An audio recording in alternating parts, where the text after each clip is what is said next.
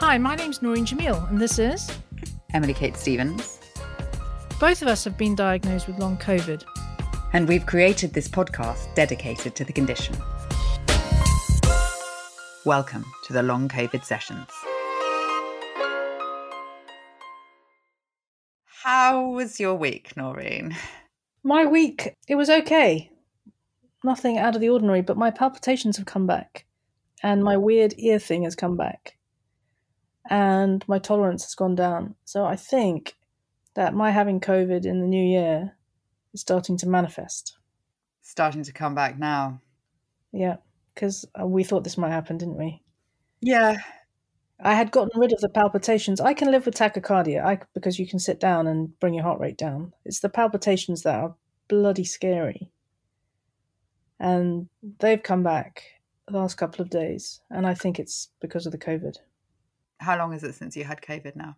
About two, three weeks. I mean, I don't even know what date it is anymore. I think I was positive the f- end of December, first first of January. It was a welcome to the 2022. So three weeks, and you're sort of feeling your long COVID symptoms coming back now.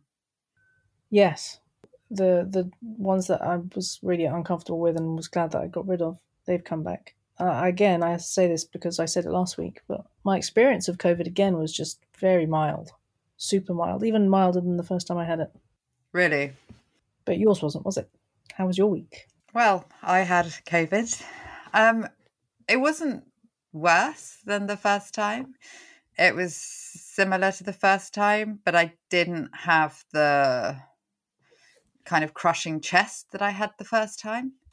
So I didn't have that fear that I couldn't breathe that I had first time round. Um, but I had high fever and I still feel so tired. I can't stay awake.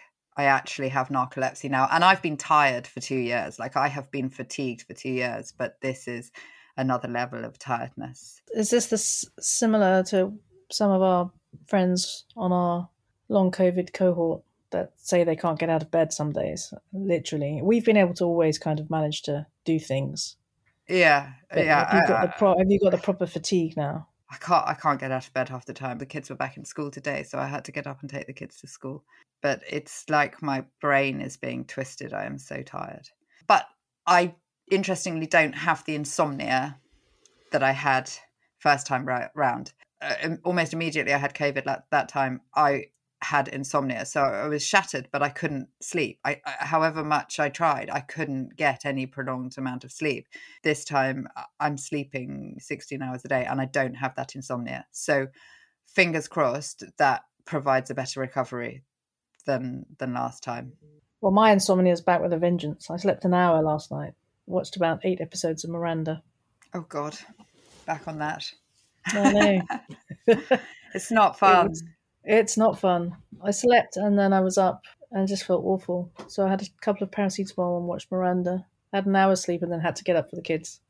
Yeah, that's that's not good. And I think this time around, I'm so much more aware of how detrimental the lack of sleep and insomnia is, and I do wonder if our symptoms are so compounded by this constant, this prolonged lack of sleep you're sleeping and you're still tired. You see. Yeah. So uh, it doesn't. It's the puzzle pieces are all kind of jagged and they don't really fit together. No. Which I find super annoying because I like things to be logical. Yeah, but the more people I speak to, the more it does feel like we've got to fix all of these pieces individually. I don't think that there is going to be any magic bullet for this, and it it does feel like we have to fix each of these little things. So, getting our sleep well somehow getting less tired to be able to allow our bodies recovery. There's all these great theories about what's going on but the person we spoke to this week definitely has this kind of holistic view of individual things that are going wrong with us that need to be fixed. Yeah. So we spoke to dr paul jenkins who's an endocrinologist and uh, he runs the london endocrine centre and it's exactly that. He sort of looks at each uh, obviously specifically related to hormones for him but he looks at each of these pieces and works out how we fix the levels of each. And he's had success. That's the thing. He said that people are getting better. And I'm sure it's true, but I really think it depends on your length of illness and your severity. So if you're kind of middling along, you have a better chance of recovery than someone who's really suffering. Just take yeah. longer. But the the people that we have spoken to who have recovered, they all seem to have done it with time, don't they? And really taking it back to this pacing and fixing any, you know. It really seems to be about pacing. But having said that, you are almost two years into this. I'm 13 months into this. So time does seem to kind of span out in front of us. Yeah. I've decided that I'm not having long COVID anymore. Oh, okay, very good. Well done. So I decided that that was genuinely going to clear my system of the long COVID and any residue or whatever I've got in my body. So if the mind does have control over the body, I am I am now recovering. Well done. Well, listen, if anyone can think their way out of it, it's going to be you. We understand you are both an expert in hormones, but you have also set up a long COVID clinic. Yep. So, can we start right at the very beginning and you tell us why your expertise led you to working with long COVID? So, as an endocrinologist, I have seen many, many patients who come to me complaining of fatigue and that they are tired, they have all of the cognitive issues, and uh, the patients often think that it's due to their thyroid gland or adrenal gland dysfunction or hormone abnormality. And so over the years, I've seen them and you've just learned the questions that people ask um, and then being able to tell them that yes, their thyroid gland or adrenal glands are normal, but they still have the symptoms. So then I've had to investigate why they would have the symptoms, and it's just become increasingly apparent and experienced of post-viral fatigue. And that's, so I've been seeing patients with post-viral fatigue for 20 plus years. Um, and then that has morphed into long COVID because long COVID is actually just another version of post-viral fatigue. It's just the a lot of the doctors who saw patients with acute COVID and so um, and then they saw the same doctors for the ongoing symptoms, have never really seen patients with post-viral fatigue because those doctors are either ITU doctors or they're chest physicians, um, and so they haven't seen the, the patients that I have. So, what's the mechanism in post-viral fatigue to create the to create the fatigue if it's not the thyroid or the adrenal gland? We wish we knew. Right. that's the trouble, and that's one of the frustrating things about it is it's a very, very real illness. It's a devastating illness to patients who have it. Um, but we still don't fully understand all of the mechanisms by which it happens. Some of it is undoubtedly changes in the central neurotransmitters. So serotonin, maybe dopamine, that increase your uh, perception of fatigue. But some of it is also likely to be mitochondrial dysfunction. Mitochondria are the tiny bits within our cells that generate our energy. And they just probably just don't work as well. So the question why that should be the case, we don't know. It's likely to be some form of disordered immune response. Your body reacts against these infections, of which uh, COVID is one of them, and they're usually viral infections, and you get this sort of aberrant, disordered immune response that then results in the dysfunction of the uh, mitochondria.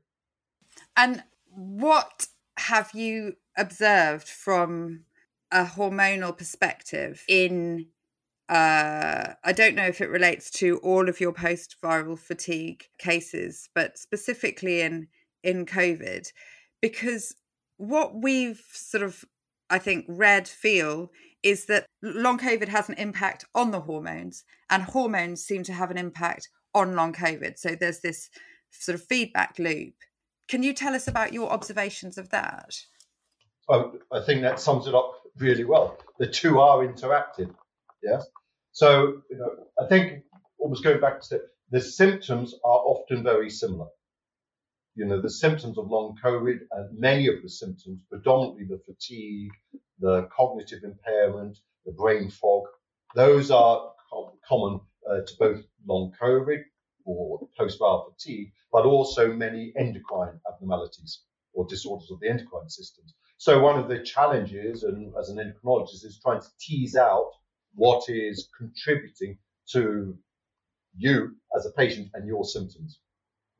Having said that, equally, as you say, COVID and some other viral illnesses can influence the endocrine system and make it worse. The endocrine system can make the symptoms of COVID much worse. So what you need to, though, as an endocrinologist, go through the different systems um, and you know uh, investigate them properly. So the biggest and one of the most common is the thyroid, and having an underactive thyroid. Well, our thyroid gland is here, the front of our neck, a butterfly-shaped gland. It makes two hormones, one called thyroxine or T4, and another one called T3. They regulate our body's overall metabolism, a little bit like the old-fashioned choke on a car engine. So having an underactive thyroid would be like trying to start your car on the winter morning without a choke. Everything is sluggish. It's not firing properly. You don't feel so good. Very similar to the patients with long COVID. We need to make sure that the thyroid gland is working completely normal. That's one of the essential, the first requisites, not least because it's relatively easy to fix. So what I want to do as an endocrinologist is address all of those issues which can be easily fixed. And then I can say to the patient, look, I know now your thyroid is perfect, your adrenals are perfect. We can take them out of the equation. And whatever symptoms you've got left are not due to that. And we can just focus on managing the long COVID. So I think with the thyroid, you need to, you know, often doctors, certainly in primary care, don't investigate it as properly as it should be done or fully. So you need to measure all of the hormones, the T4, the T3, and the controlling hormone from the master gland, the pituitary, just a tiny gland at the base of your brain, which is unimaginably called the thyroid stimulating hormone. And if you measure all of those, then you've got a proper assessment of the thyroid and we can address it. We now know that in you know, reasonably high proportion of patients with viral illness and especially long COVID or COVID, that results in inflammation of the thyroid gland and it doesn't work so well. So we do need to investigate that. So that is potentially one of the things that is affected by by viral illnesses. Absolutely. So the viral itself, the, the viruses can cause inflammation of your thyroid, which is called a thyroiditis. And so you can initially get sort of an, almost an, uh, a burst of thyroid activity because the thyroid gland, which stores a lot of hormone, becomes initially leaky. And so it releases all of the hormone into the body. So you get over activity of your thyroid and then it starts to go down and your levels then fall. So you do need absolutely that to be um, addressed. And it's, I mean, it is relatively easy to do if you, if you have experience of it and, and, measuring, assessing both your thyroid, the T4 and the T3 levels, because sometimes patients, you know, it's controversial in the UK, but not in the continent, have normal T4 levels and low T3. And so you've got to address both. And you often have a marked improvement if you get both of those right. Okay. So I think that that's a that's the first thing. The second thing is the adrenal glands. Yes. So adrenal glands, two little glands located just above our kidneys. They make our body's probably most important hormone called cortisol. They make a variety of hormones we can discuss, but the most important is cortisol. And we need cortisol to survive. Without cortisol, it's a, our body just goes into meltdown. And so if you have low levels of cortisol, you have profound fatigue, you have dizziness, you just, your body won't respond to stress when you're unwell. Right. Occasionally, your uh, viral illnesses can cause uh, inflammation also of the adrenal glands. And does that affect your cortisol and your adrenaline? No, adrenaline's a different one. The, the three hormones your adrenal glands make is adrenaline, is cortisol, and one that regulates our salt and water metabolism, fludrocortisone. Okay. Or So um, for the for the cortisol, people often complain of adrenal fatigue, or they've read about adrenal fatigue. It's quite a popular thing. It's actually quite a rare uh, disorder, but one absolutely essential to exclude or determine, because if you do have it, it can be fatal. Right. It's called, it's called Addison's disease. And have you seen it in in long COVID? yes, you don't necessarily see the acute, very severe uh, cortisol deficiency, which is great news, but a number of patients seem to have a blunted response of cortisol secretion, especially first thing in the morning. First thing in the morning is often when patients' symptoms are worse, where they feel sluggish, particularly first thing in the morning, and then it picks up a little bit during the day. And in those patients, I have had uh, benefit from giving them a, additional cortisol, lowish dose cortisol. We have to always be very careful with giving uh, too much cortisol, which is a form of steroid hormone, because otherwise it can sort of slightly switch off your body's normal functioning. But a little bit of cortisol can often give people quite a boost in the morning, and then they can uh, function better throughout the day. So I think that's that's the other hormone that really uh, needs addressing. Um, the other hormone is, which is quite topical in, in men, is testosterone, women estrogen. Yeah. So in men, as we get slightly wiser in years, testosterone levels can trickle down. And low testosterone in men uh, can certainly exacerbate fatigue, brain fog, just feeling a bit flat. And so it's really important, in my view, to make sure that that is uh, adequate. And if at all low, you can easily replace testosterone in men now, either by depot injections every few weeks, or I tend to prefer a gel, which is just a clear gel you just rub on the chest every morning, and that can improve uh, people's symptoms quite a bit. In women, there's quite a bit of work showing the role of estrogen and, and COVID. And many uh, women with long COVID find that their symptoms are worse in the second half of their cycle. Yeah, there does seem to be a tie, doesn't there, between the hormonal changes and, and fluctuations and the long COVID symptoms. Yeah, there's not so much uh, you know research on it, but clinically and anecdotally, you see this a lot, or I hear this a lot. So if that's a real issue, then you can give estrogen. So I think for, for women who have noticed there's a change in their uh, symptoms or they get worse in the second half of their cycle, then you know one pragmatic way of overcoming that is to put them on some estrogen. And in younger women, the estrogen uh, estrogen containing pill at the lowest dose possible, and that will give you a more sustained level of estrogen throughout and avoid the, the, the drop in estrogen after or in the second half of the cycle, which might worsen symptoms. And is that classified that um, introduction of estrogen? Is that classified as HRT? Uh, well, it is a form of HRT.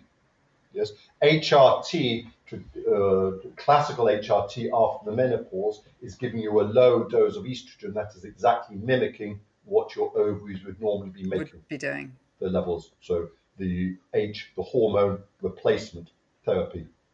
A contraceptive pill is a higher dose of estrogen, which is there throughout the whole cycle. Okay. But you can, we can try, you can try, you know, a lower dose. It depends on women, their fertility, their wish for conceiving and the, the symptoms and their age as to what combination you'd use. And these, um, the estrogen levels, the testosterone levels, are things that can be determined with with a simple test. Absolutely. And therefore addressed, and and it's just again one of those extra layers of things that you do to try and rule out any other causes of our symptoms. And uh, that exactly, and to try and offer treatment, symptomatic relief if that, that hormone imbalance has been caused by the long COVID, you are you finding that addressing that is actually alleviating symptoms of long COVID in yes. certain sufferers? Yes. Really? Yeah, very much. So it may not alleviate completely. Yeah. But it will certainly can uh, help. Okay. What about in that same sort of area of hormones? What about progesterone? Because I have been told that I have low progesterone now. I didn't have it previously. I have had a massive shift in my cycle. I've had I've had big changes uh, to my period since I got long COVID or since I got COVID. And I have been told that I have been left with low progesterone. And in conversations with someone, um, I was told that the body st- struggles to create progesterone when it is having too much adrenaline produced. Is that a concept that you would agree with? I'm not sure of that one. No. Okay. I mean, our body makes adrenaline in any times of stress. It's our fight or flight response. And so that doesn't really affect progesterone levels, but it will definitely into cause a lot of the symptoms. Okay. And it's very common in long COVID and post viral fatigue for people to feel very wired and increased anxiety and sometimes resulting in panic attacks. I see that very, very commonly. And that's due to generalized hyperactivation of the, we call it the adrenergic system, the fight or flight uh, response. Yes, for a few months, I would wake up in the morning with this surge of adrenaline. It was like a fight or flight. It was just on me waking up. Um, Some people, it's, I mean, it can be devastating because you it's very good in the short term because if you're with a stressful situation, you need that. That's what it's there for to make you hyper ready to move or to attack or to run away. But if you're there all the time, you know, and you it's like you're having a constant infusion of double espressos. It's a very unpleasant feeling because double uh, coffee works the same way; it causes adrenaline response. Um, so you feel it's pretty unpleasant, and that will stop you sleeping. And it's a, insomnia is a very, very characteristic feature of COVID, long COVID.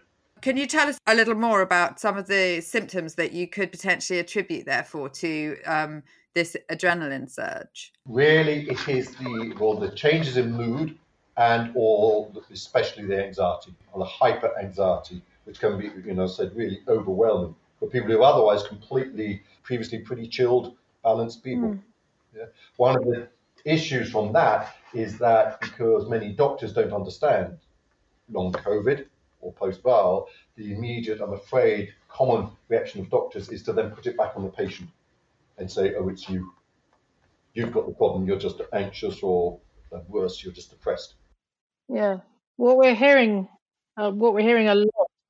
And I've been told it by doctors. Yeah, yeah, no, I'm afraid medical doctors, if they don't understand something, it's a natural reaction, is rather than putting their hand up and saying, look, I really don't fully understand everything that's going on, is just no, put the blame on you or the patient, say you're, you're actually you're the issue. I'm okay, and it's completely wrong. The response, the mental change is either anxiety or low mood is, in my experience, almost always a result of the disease causing it and the changes in either these adrenaline and or serotonin um, and or dopamine within the brain. For mechanisms, again, we don't fully understand it, but you know, it, uh, it undoubtedly is the cause. One thing that seems to be very helpful to patients um, is sunlight. Yeah, and relieves the symptoms. Now, it's not vitamin D because we can come on to vitamin D because every virtually 95% of people with post-viral fatigue and or long COVID have had low vitamin D levels. Yeah. And they are so easily treatable, albeit at much higher doses than the government recommendations. Mm. The hmm. average dose, you know, the standard or the standard was it, daily recommended dose is something like 400 units of vitamin D. You need in general two to 4,000.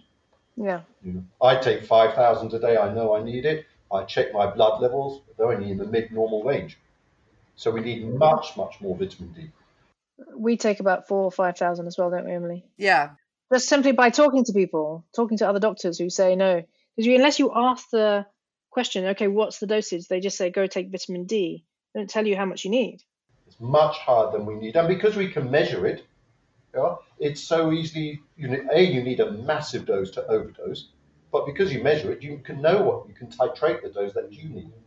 But vitamin D is so critical in our immune response, in our neurocognitive response, our muscular response, as well as protection against so many other diseases heart disease, diabetes, many cancers. So, why we're not all being told strongly to have high vitamin D. But but when you say um, one thing that can affect it is is sunlight, that's is interesting to Noreen and I because both of us kept saying when we went on holiday, obviously you on holiday so therefore you should theoretically although i don't think either of us had particularly relaxing holidays you should theor- theoretically have the benefits of being on holiday both of us said in the summer that we felt huge benefit from being in the sun.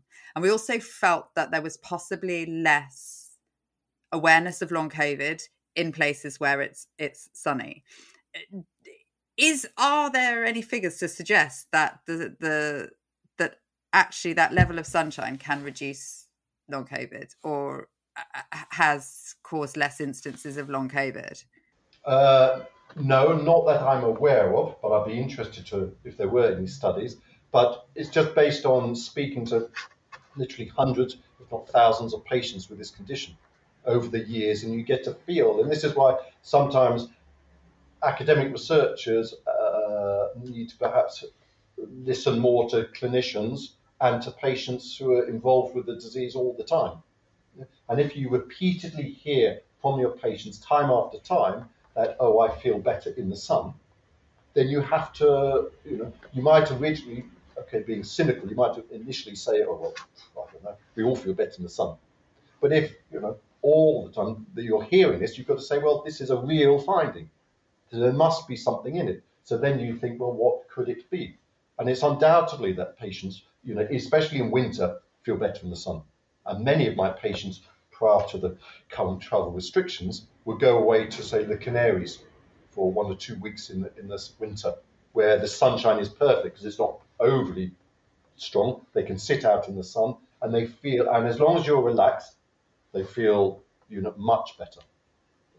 You know, that does say, you know, with the caveat of that, if you are going to do that, uh, physical activity and emotional activity is massively draining in long COVID. And so when they're traveling, you've got to advise patients to do it very slowly, gently, not the usual fight in an airport, which because otherwise they spend the first two, three days recovering on holiday before they can even uh, feel the benefit. Yeah. So emotional stress is the biggest drain on people's battery in my experience in long COVID. So I, again, I don't know why, but it really is. And and then when you speak to patients, they say, yes, I absolutely know know this. If I get stressed, it's, it's bad news.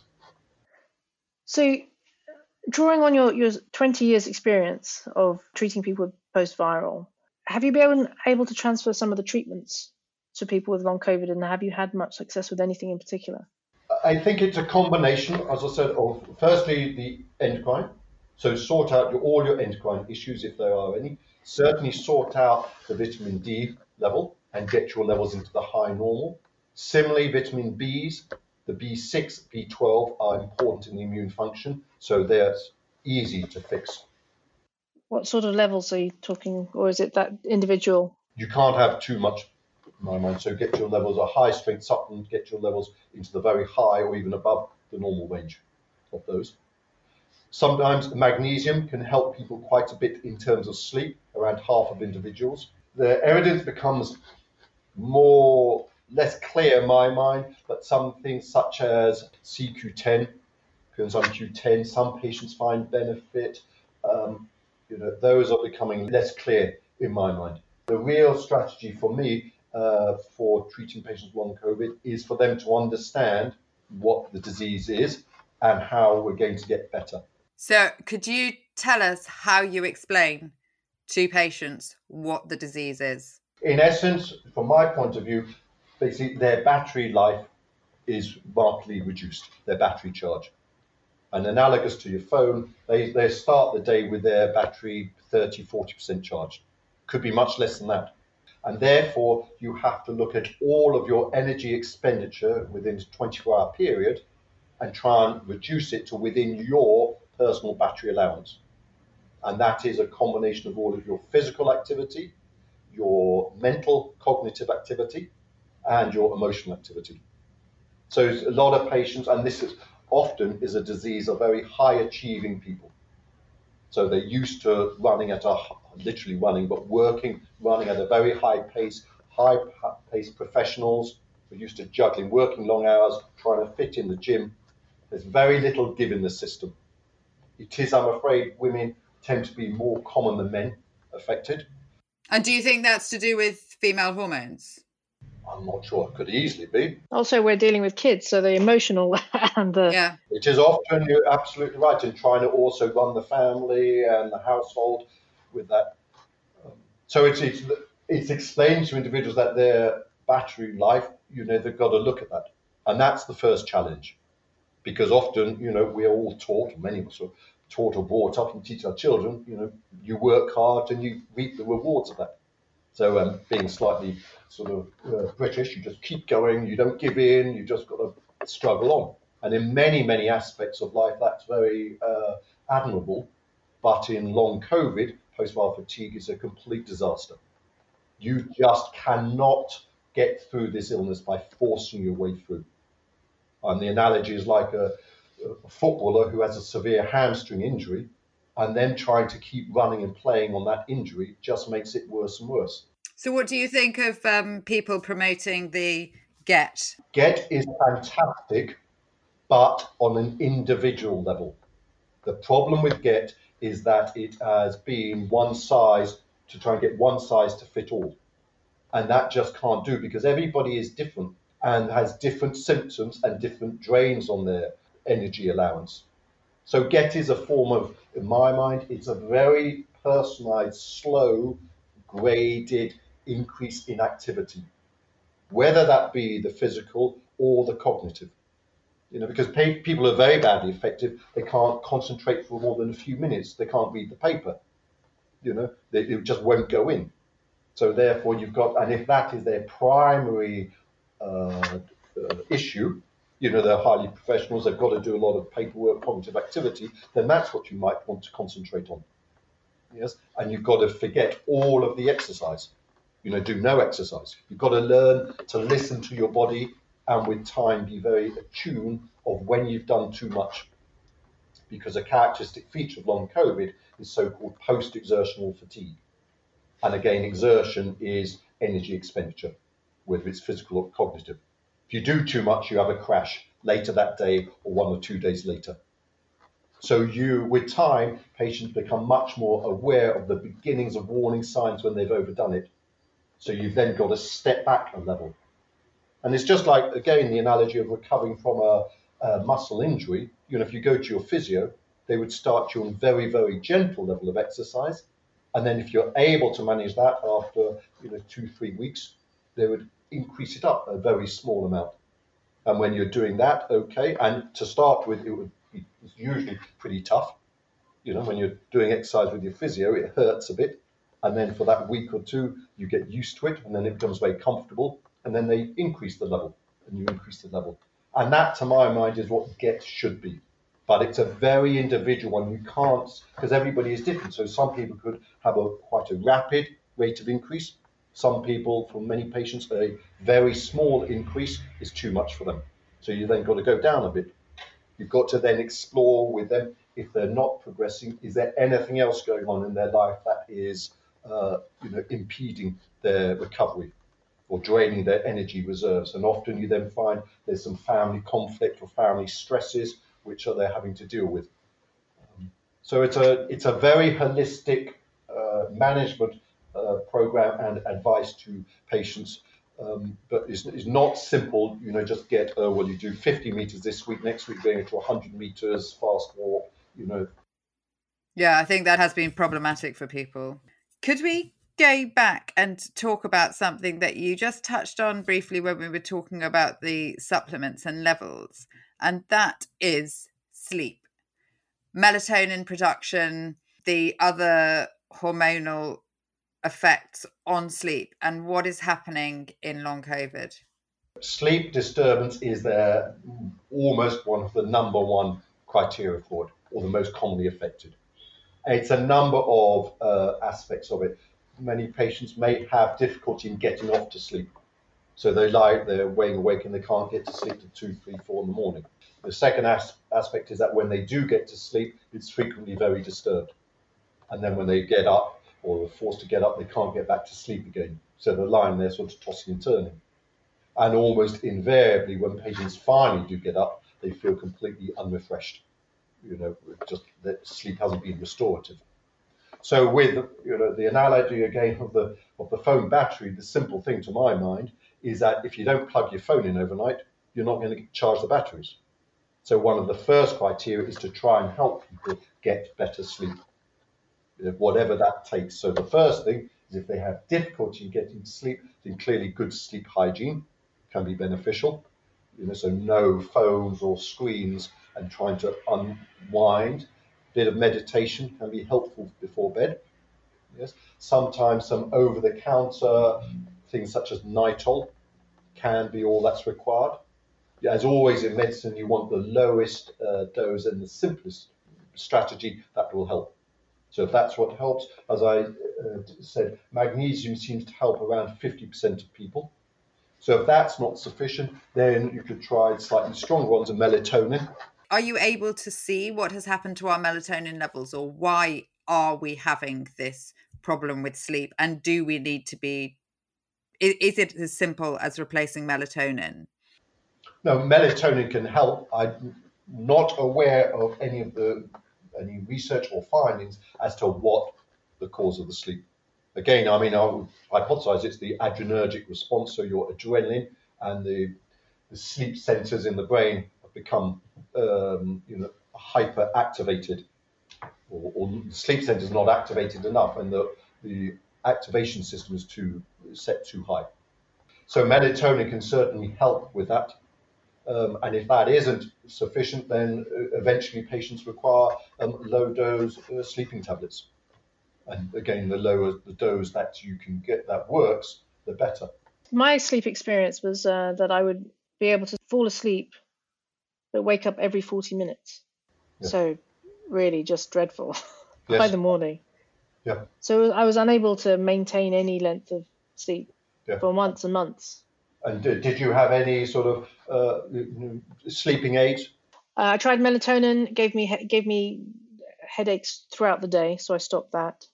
I was given diazepam, um, just two milligrams. I'd cut that in half and have that, and that seemed to help with my cardiac symptoms. Bizarrely, I think it lowered my anxiety.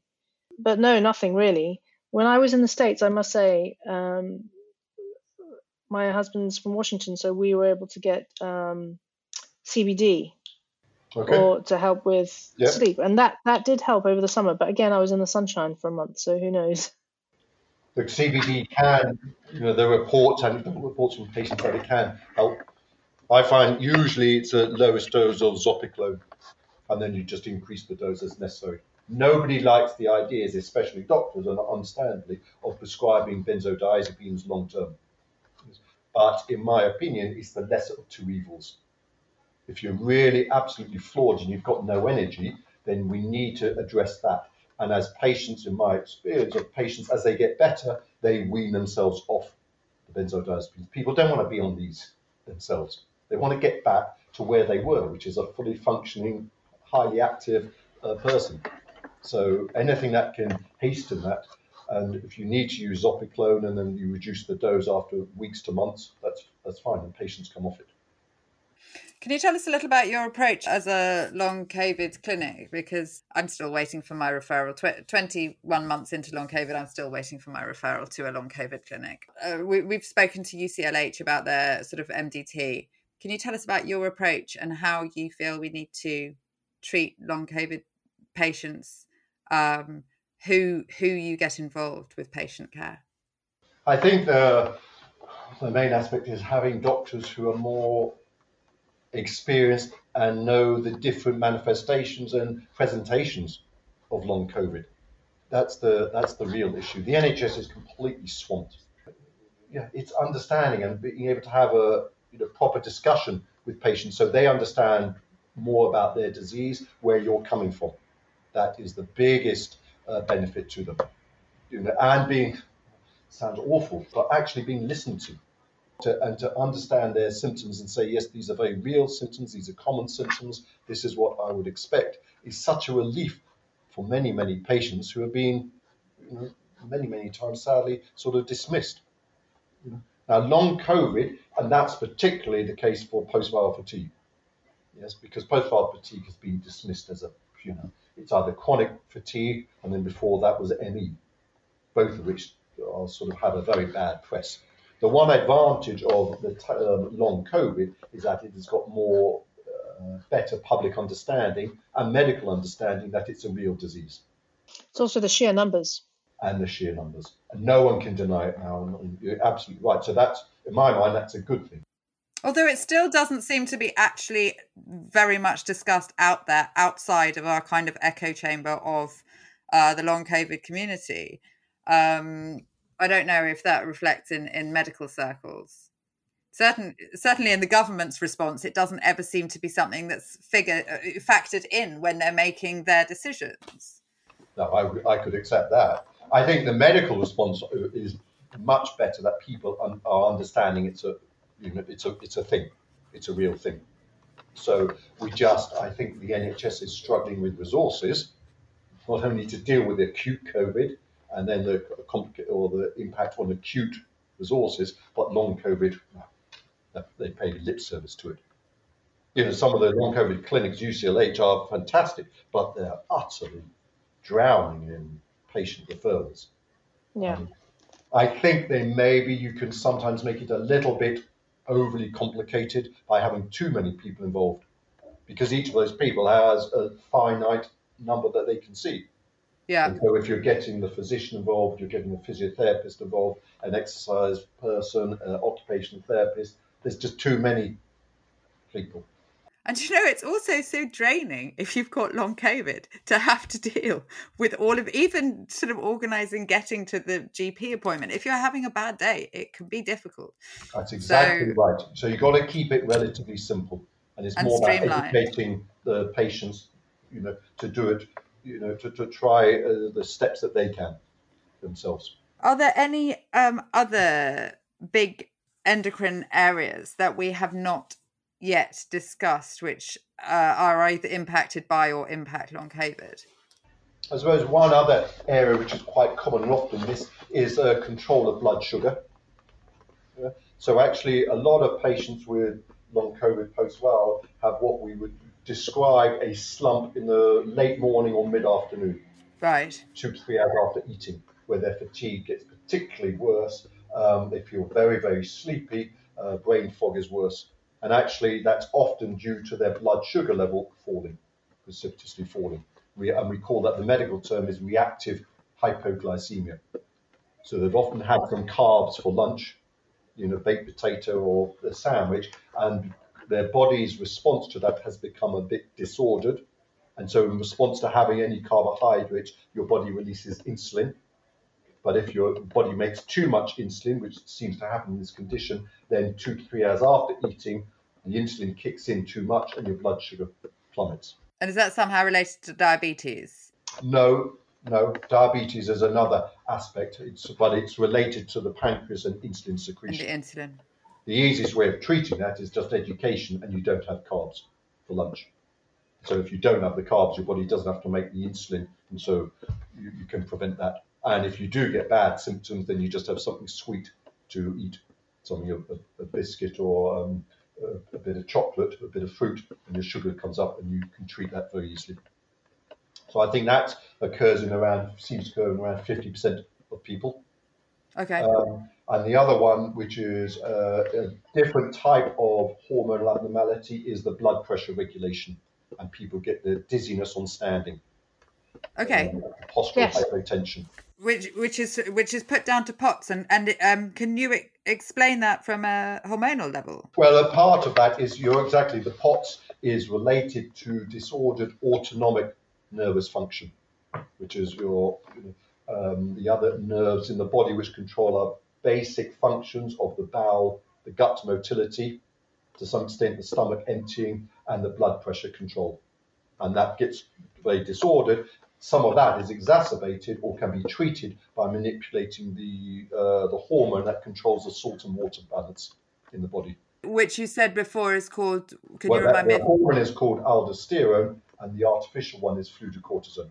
And a little bit of fludrocortisone sometimes can help people with POTS or POTS-like symptoms. Often patients don't fulfill the full criteria for POTS. And don't necessarily show positive on the POTS testing. Exactly, but they have very characteristic symptoms of increased rate, basal or resting heart rate. If they stand up, they feel dizzy, the blood pressure falls, yeah. the palpitations.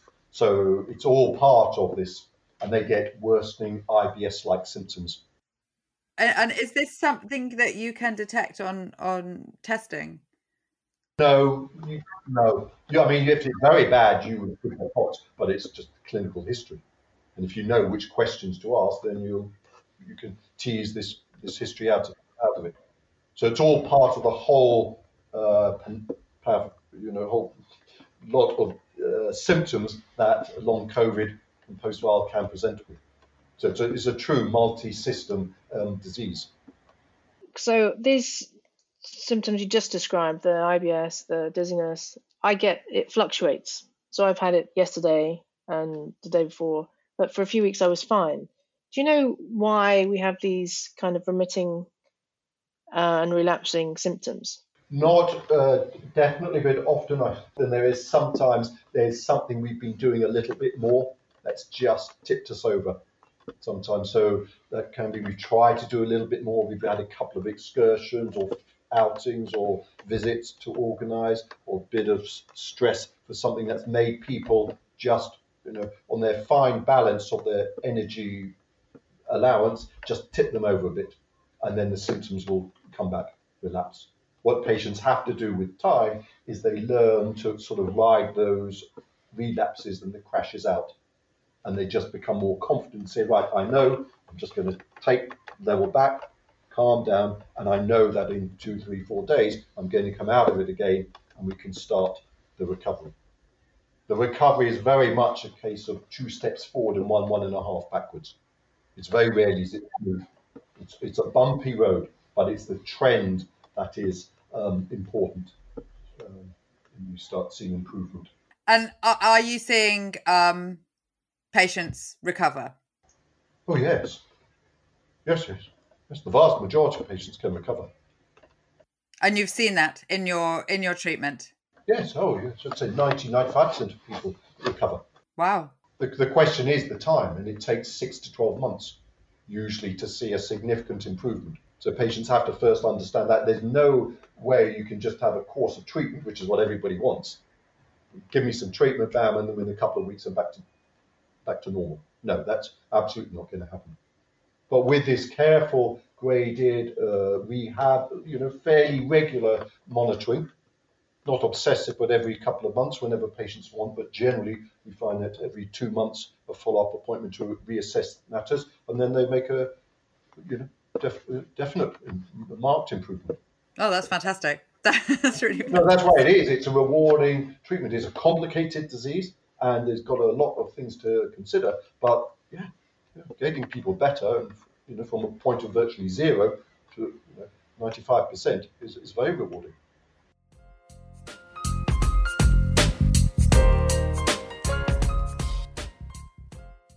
I actually found this particular interview really encouraging more than some of the more kind of out there grandiose researchers who are doing really cutting edge stuff. This takes everything back to basics.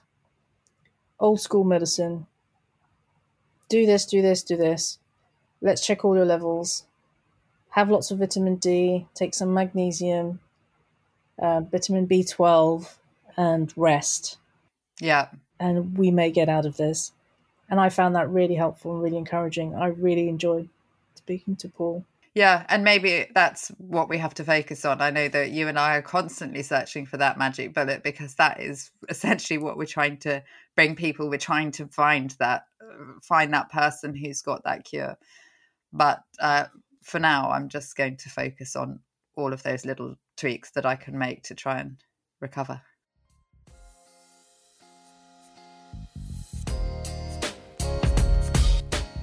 Join us next week as we hear others' experiences of long COVID. Share your stories and questions at tlcsessions.net. Follow us on Twitter and Instagram for the latest updates. And if you found this interesting, please do subscribe.